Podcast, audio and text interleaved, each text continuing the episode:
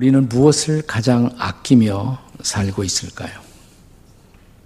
이 질문에 대한 대답은 우리가 가진 가치관에 의해서 결정될 것입니다.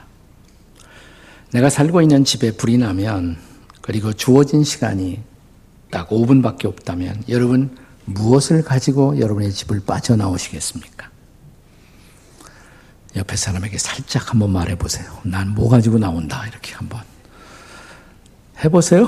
옆에.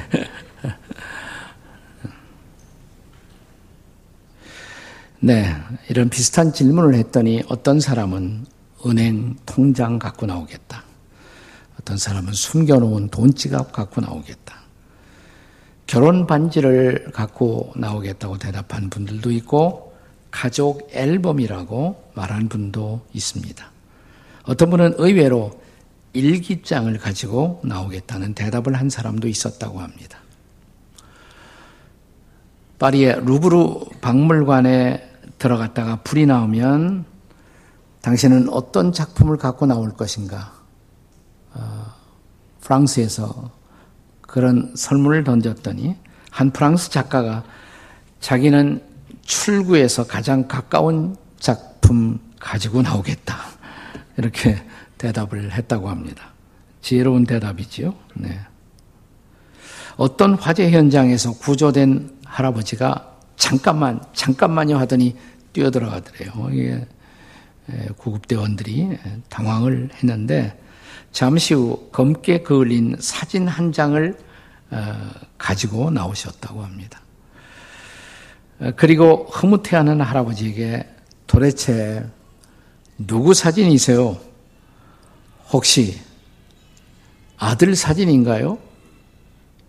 이렇게 물었더니 꼭 한 장밖에 없는 제 어릴 적 사진이에요. 이런 대답을 하더랍니다. 사람마다 중요한 것은 자신이 생각하는 가치관에 따라서 다를 수밖에 없지만 사실 우리 모두가 공통적으로 인식하는 것은 나의 목숨보다 더 중요한 것은 없겠지요. 그래서 예수님도 마가복음 8장 36절에서 이렇게 말씀하시지 않았습니까? 같이 읽겠습니다. 시작. 사람이 만일 온 천하를 얻고도 자기 목숨을 잃으면 무엇이 유익하리요? 조금 전에 제가 던졌던 비슷한 그런 설문을 했더니 어, 옛날과 달라진 거. 뭐 가지고 나오겠느냐 화제에서 그랬더니 최근에 반려견 데리고 나오겠다고 대답한 사람들이 적지 않았다고 합니다. 이건 옛날하고 굉장히 바뀐 거예요. 그것은 반려견이 이제 내 가족의 지위로 가치가 상승한 새로운 세태를 보여주는 것이라고 말할 수가 있을 것입니다. 그러나 이런 화재 현장에서 종종 자기만 빠져나오고 자기 부모나 아내나 자식들을 혹은 요즘 그 반려 어, 가축들을 내버려 두고 나와서 비난을 받는 일들도 우리는 종종 목격하게 됩니다. 여러분은 과연 무엇을 가장 아끼며 오늘을 살고 계신가요? 오늘 우리는 본문을 통해 세 가지 단계의 점진적 가치관의 상승을 살펴보고자 합니다. 세 가지 단계의 점진적 가치관의 상승. 첫째는 박농쿨이냐 초막이냐. 저는 이게 요나서가 보여주고 있는 첫 번째 낮은 단계의 가치관이라고 생각을 해요. 자, 이 본문을 이해하기 위해서 요나서 4장 6절을 함께 읽습니다. 요나서 4장 6절 같이 읽습니다. 시작. 하나님 여호와께서 박농쿨을 예비하사 이는 그의 머리를 위하여 그늘이 지게 하며 그의 괴로움을 면하게 하려 하심이었더라. 요나가 박널쿨로 말미암아 크게 기뻐하였더라. 여러분, 요나의 직업이 뭐예요? 선지자입니다. 요나는 선지자입니다. 그러면 선지자로서 그가 가장 기뻐해야 할 것은 뭘까요? 말씀 듣고 말씀 전하는 사람이니까 말씀이 하나님의 말씀이 가장 기뻐해야 할 대상이 되어야 마땅하겠죠. 또 말씀을 선포하는 것이 그의 사명이 아니겠습니까? 그런데 자기가 말씀을 전했는데 자기가 결, 의도했던 기대했던 결과가 오지 않았다. 그것 때문에 요나가 지금 화가 났죠. 다시 말하면 니느웨 성이 멸망하지 않은 것입니다. 파멸되지 않은 것입니다.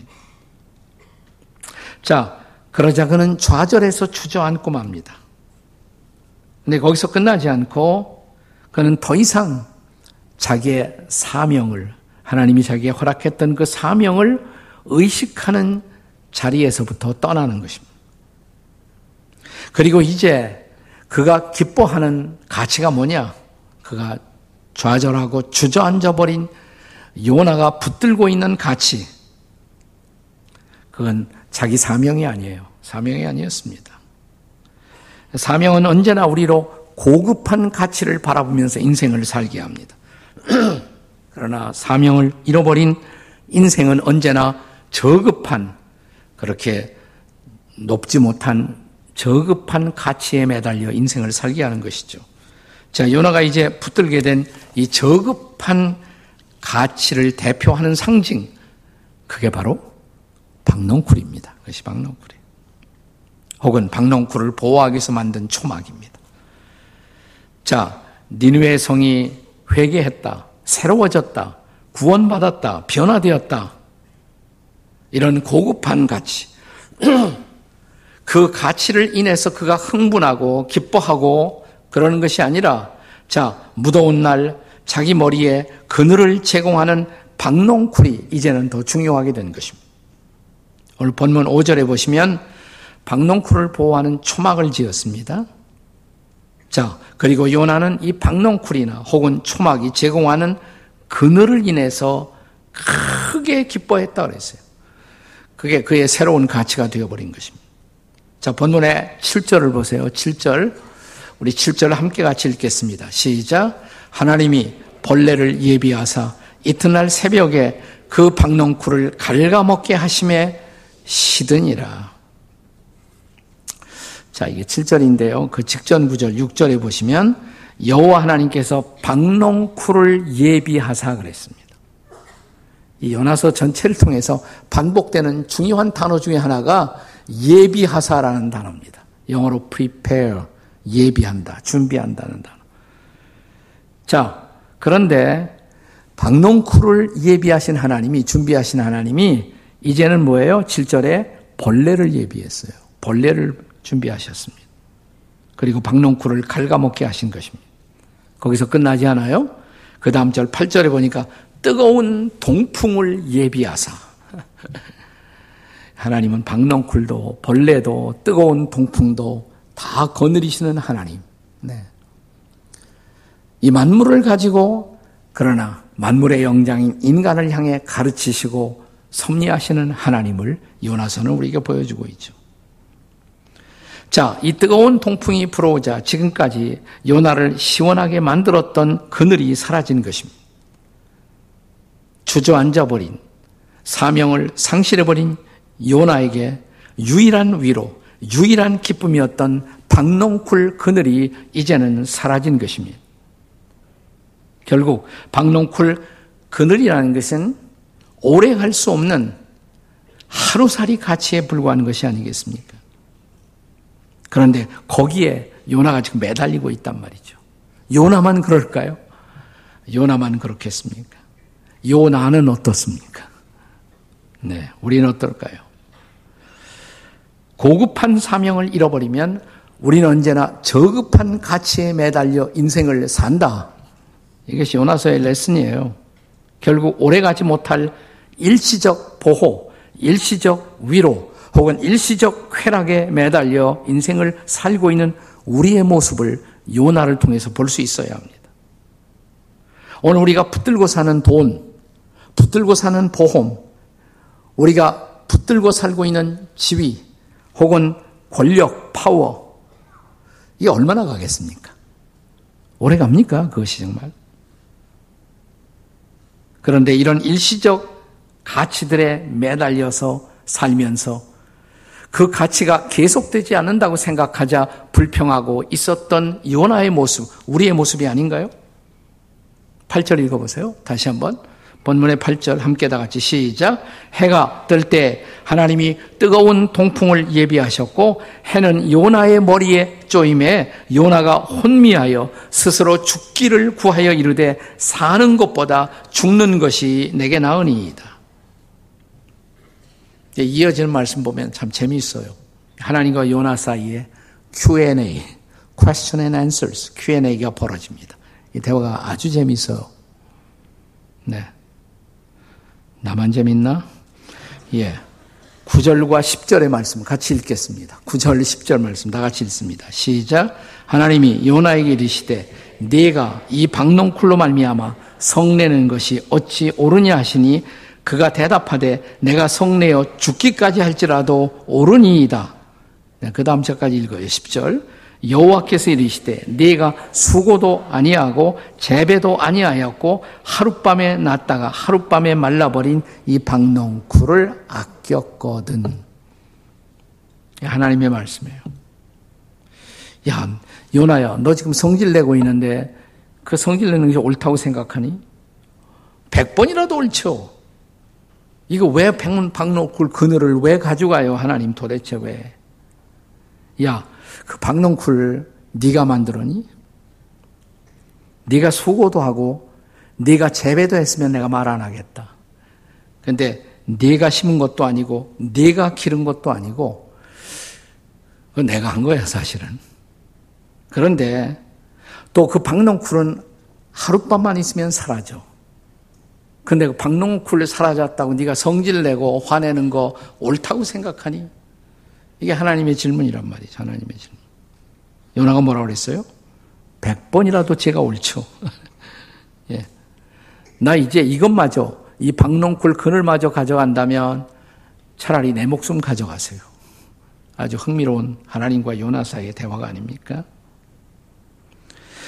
하나님의 메시지가 뭐예요? 요나야, 넌 지금 하루 만에 있다가 없어질 하루살이 가치를 지닌 이 박농쿨에 내 모든 생각, 그리고 내 모든 관심이 집중되어 있다는 것, 너 알고 있니? 내가 만든 것도 아닌데, 내가 재배한 것도 아닌데 말이다. 그렇다면 오늘 저와 여러분이 우리가 올인하고 있는 가치관은 도대체 뭘까요? 우리는 무엇을 붙들고 살고 있습니까? 우리의 박농쿨은 뭐냐 이 말이에요. 우리의 초막은 도대체 무엇입니까? 우리가 오늘 땀 흘려 신경 쓰고 올인하고 있는 우리들의 관심사, 가치의 대상은 도대체 무엇이겠습니까? 돈입니까? 명예인가요? 네. 권력인가요? 집인가요? 일시적인 성공입니까? 자, 그렇다면 그것들이 우리가 궁극적으로 아낄 대상이 아니라면 우리가 다음으로 고려해야 할 가치의 대상은 뭐겠습니까? 첫 번째 제가 박농쿨 같은 가장 저급한 가치. 그 다음으로 고려해야 할 가치는 뭘까요? 두 번째, 오늘 요나서에 등장하는 보다 중요한, 박농쿨보다는 더 중요한 자산들, 어떤 자산들이었습니까? 우리는 이제 그 대답을 요나서의 마지막 구절에서 발견합니다. 11절의 말씀입니다. 11절 함께 같이 읽겠습니다. 시작. 하물며 이 큰 성읍 니느웨에는 좌우를 분변하지 못하는 자가 12만여 명이요 가축도 많이 있나니 내가 어찌 아끼지 아니하겠느냐. 여기 박농쿨보다는 더 중요한 자산, 더 중요한 가치의 자산들을 하나님이 언급하고 계십니다. 예, 그게 뭐죠? 우선 니누의 성에 있었던 가축들, 그리고 12만 명의 좌우를 알지 못하는 자들. 여기에 가축이 나와요. 그러니까 가축이 박농쿨보다는 높은 가치를 지닌다 이 말이죠. 하나님의 관점에서. 그렇죠? 네, 박농쿨보다는 가축이 더 중요한 거예요. 자, 가축의 중요성. 여러분이 창세기 1장을 보시면 창조의 어느 날에 가축이 창조됩니까? 혹시 창세기 1장이라는 것을 읽어보신 일이 계신가요? 성경의 1페이지 말입니다. 1페이지. 예, 가축, 짐승 언제 지었어요? 네? 거의 마지막 날이죠. 네. 그러니까 인간의 단계까지는 안 왔지만 사람 다음으로 하나님이 중요하게 생각하는 것이 가축인 것 같아요. 그런데 흥미로운 것은 여기서 니누의 성의 가축에 관해서는 하나님이 숫자를 세지 않으셨어요. 요즘 뭐 신문에 계속 돼지 열병으로 처분된 땅속에 묻은 돼지가 몇 마리다 숫자가 계속 뉴스를 타고 있습니다만 여긴 뉴스가 나오질 않아요. 숫자에 대해서는. 그런데 사람들에 대해서는 여기 숫자로 카운트된 12만 명의 좌우를 알지 못하는 자가 등장합니다.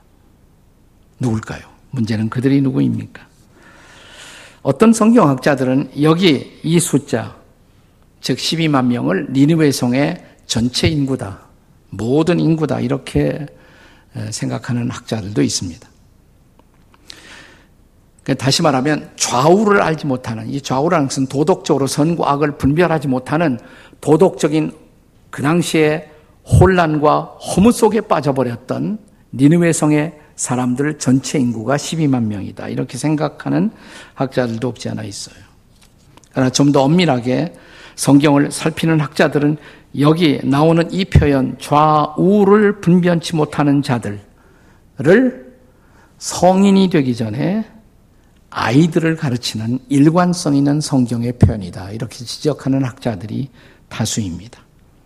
예컨대 신명기 1장 39절을 보십시오. 신명기 1장 39절 같이 읽습니다. 시작. 또 너희가 사로잡히리라 하던 너희 아이들과 당시에 선악을 분별하지 못하던 너희의 자녀들도 그리로 들어갈 것이라. 그러니까 이 좌우가 좌우 요즘 우리나라 자꾸 좌우가 문제가 되고 있습니다만 예. 서, 성경에서는 그 선악을 말하는 것이에요. 선악을 분별치 못하는 자들, 아이들 그랬습니다. 아이들. 우리 한 번만 더. 이사야 7장 15절 16절을 보겠습니다. 같이 읽습니다. 시작. 그가 악을 버리며 선을 택할 줄 알 때가 되면 엉킨 젖과 꿀을 먹을 것이라 그가 악을 버리며 선을 택할 줄 알기 전에 여기서 아이들을 말하는 거예요. 아이들. 고대에는 영아들이 죽는 소위 영아 사망률이 굉장히 높았습니다. 그래서 아이들이 태어나면 아직 정상적인 인간으로 간주하지 않았어요. 네. 사망할 확률을 지나서 적어도 사춘기를 지나야 이제 인간이다. 언제 죽을지 모르니까. 그 생명을 담보할 수 없었기 때문에. 그래서 아이들은 미래적 자산으로 간주되긴 했지만 충분히 인간으로 간주되지 못하던 시대의 얘기입니다. 자, 근데 이런 시대에도 니느웨 성의 운명을 판단하시며 하나님은 아이들을 여전히 이 성의 소중한 자산으로 배려하셨다라는 것도 우리가 주목할 만하죠. 아니, 최근 우리가 살고 있는 이 시대에는 문화가 발전하면서 생태계에 관심을 갖고 가축의 토살에도 민감해야 한다라는 반성을 하고 있지 않습니까? 거기다 더군다나 영아들, 아니, 영아 이전에 모태의 태아까지도 생명권을 가진 소중한 존재로 간주해야 된다. 이것이 오늘 이 시대를 살아가는 그리스도인들의 인식이 아닌가요? 그러므로 요나서 마지막 구절은 내가 그들을 아껴 가축이나 혹은 영아들을 아껴 그 성 백성들의 회개를 보고 니느웨 성에서 나의 심판과 함께 사라질 그 성의 아이들, 그 성의 가축들에게 심판을 유보한 것이 내가 왜 잘못이겠느냐? 이렇게 하나님이 물으신 거예요. 하나님의 가치 선언입니다. 가치 선언. 그러니까 아까 말한 박농크루보다는 훨씬 더, 더 고급한 가치를 지닌 것이죠. 그러나 동시에 저는 이 구절이 전제하고 있는 최상의 가치가 있다고 생각해요. 이것은 바로 여호와 하나님이 그 성에 60만 인구들을 향하여 심판을 거두신 더욱 중요한 이유를 저와 여러분에게 오늘 상기시켜 주시고 계신 것입니다. 자, 여기 이제 마지막 가치. 가장 중요하게 생각해야 할 최상의 가치, 최고의 가치, 하나님의 최고의 가치, 누구예요? 인생들이에요. 인생들. 물론 우리 시대의 관점에서는 어린아이들이 여기 포함되어야 합니다. 자, 요나서는 이런 우리에게 생각의 여지를 남기는 질문으로 마무리됩니다. 니누에는 좌우를 분변치 못하는 자가 12만 명이요 가축도 많이 있나니 내가 어찌 아끼지 아니하겠느냐? 무엇을 누구를 아낀다는 말인가요? 물론 좌우를 알지 못하는 12만 명의 영아들을 포함합니다. 그러나 여기에 전제된 가장 중요한 아낌의 대상은 요나가 전달한 말씀을 듣고 회개를 통해 심판을 면하고 멸망에서 구원받은 니느웨의 백성들 말입니다. 아이들을 포함해서 한다면 한 60만 명 되지 않았을까 이렇게 추적을 하는 것입니다. 그렇다면 사랑하는 여러분, 그 동일하신 하나님, 어제나 오늘이나 동일하신 그 하나님이 오늘날 21세기의 도시에 살고 있는 영혼들을 사람들을 아끼지 아니하시겠습니까? 우리가 살고 있는 경기도, 경기도에 살고 있는 1,300만의 인구를 내가 아끼지 아니하겠느냐? 서울에 살고 있는 천만의 인구, 천만의 인구. 서울 사람들이 일제히 소리를 지르면 천만의 말씀이 되죠. 깨닫지 못하신 것 같아요, 아직도요. 천만의 인구. 근데 서울이 지금 천만에서 떨어지려고 그러죠, 그 아래로. 수원에 112만의 인구. 그들을 내가 아끼지 아니하겠느냐, 이렇게 말하면 이 방송, 이 설교를 들을 우리 분당 식구들이 섭섭하게 여길 테니까 성남 분당에 90, 한 8만? 100만이 안 돼요. 그래갖고 100만 대접을 못 받고 있어요, 지금 저기. 100만은 안 되지만 100만 도시에 대접을 해달라고 지금 성남이 지금 운동하고 있습니다, 지금. 네. 그들을 아낌이 합당치 아니하겠느냐. 아니, 용인의 90만의 인구를 아끼는 것이 또한 합당치 아니하겠느냐. 그렇다면 하나님의 최고의 가치, 그 가치를 사람에게 두시고 사람을 아끼시는 그 이유는 도대체 무엇 때문일까요? 두 가지 이유를 성경적으로 살펴보고자 합니다. 하나는 창조적 관점이고 또 하나는 구속적 관점이다. 이렇게 말할 수가 있어요. 첫째, 창조적 관점에서 인생은, 인생은 하나님의 형상대로 지음을 받은 존재이기 때문입니다.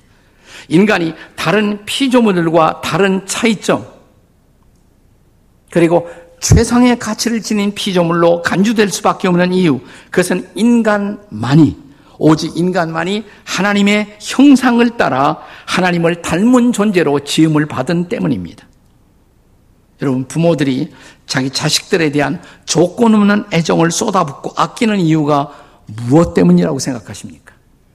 쉽게 말해 볼까요? 이것들이 나를 닮아서 그런 거예요. 나를 닮았어요. 신기하게. 자기를 닮은 존재예요. 요즘 말로는 나의 DNA가 내 자식들 안에 있는 것입니다. 하나님도 마찬가지예요. 하나님이 그의 형상대로 지은 인생을 아끼신 이유, 하나님의 DNA가 우리 안에 있는 거예요. 하나님이 사랑이신 것처럼 우리를 사랑하는 존재로 지어주셨어요. 그리고 너희는 서로 사랑하라. 이렇게 말씀하시죠. 하나님은 거룩한 존재이십니다. 하나님을 닮은 거룩한 존재로 우리를 지어놓고 내가 거룩하니 너희도 거룩하라. 다시 말할까요? 너희들 나 닮아라. 이렇게 말씀하십니다. 자, 그는 모든 인류를 그렇게 자기를 닮은 존재로 지으셨습니다. 모든 인종을 초월해서 흑인종도, 황인종도, 백인종도 하나님의 형상대로 지으셨어요. 그것이 모든 인종이 차별받지 않고 존귀 여김을 받아야 할 이유인 것입니다. 그는 유태인들 뿐만 아니라 이방인도 하나님의 형상을 따라 지으셨습니다.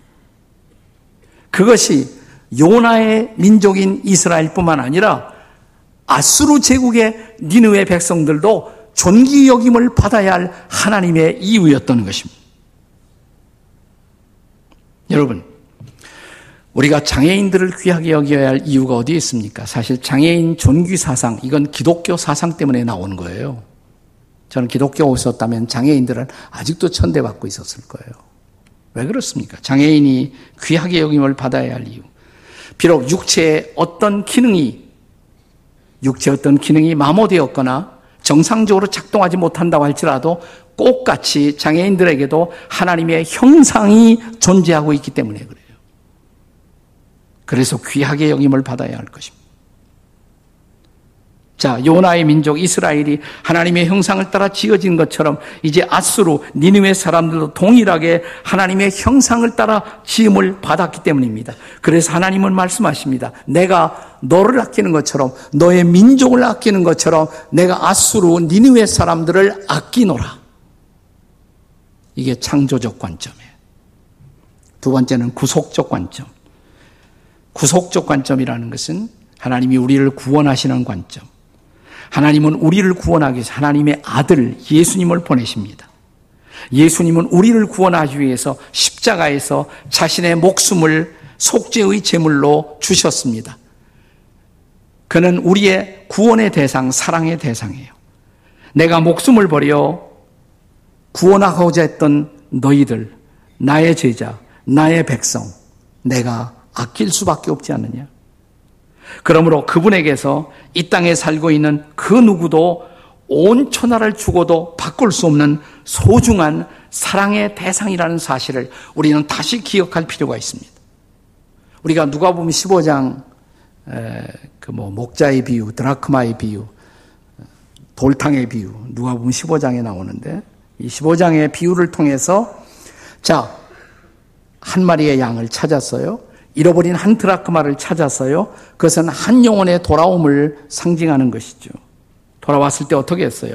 아는 친구들, 그리고 이웃들을 다 불러 기뻐하면서 죄인 한 사람의 회개는 하나님의 천사들 앞에서 나의 기쁨이다. 한 영혼이 돌아오는 것이 하나님의 천사들 앞에서 바로 나의 기쁨이라고 하나님이 선포하시는 거예요. 그것이 바로 그분이 예수님이 하나님의 아들이시면서 사람의 아들이 되어 인자가 되어 이 땅에 오신 이유가 아니겠습니까? 누가복음 19장 10절의 말씀입니다. 같이 읽겠습니다. 누가복음 19장 10절 시작. 인자가 온 것은 잃어버린 자를 찾아 구원하려 하심이라. 그것이 해마다 가을철이 되면 우리 교회가 블레싱 축제를 열고 있는 이유예요.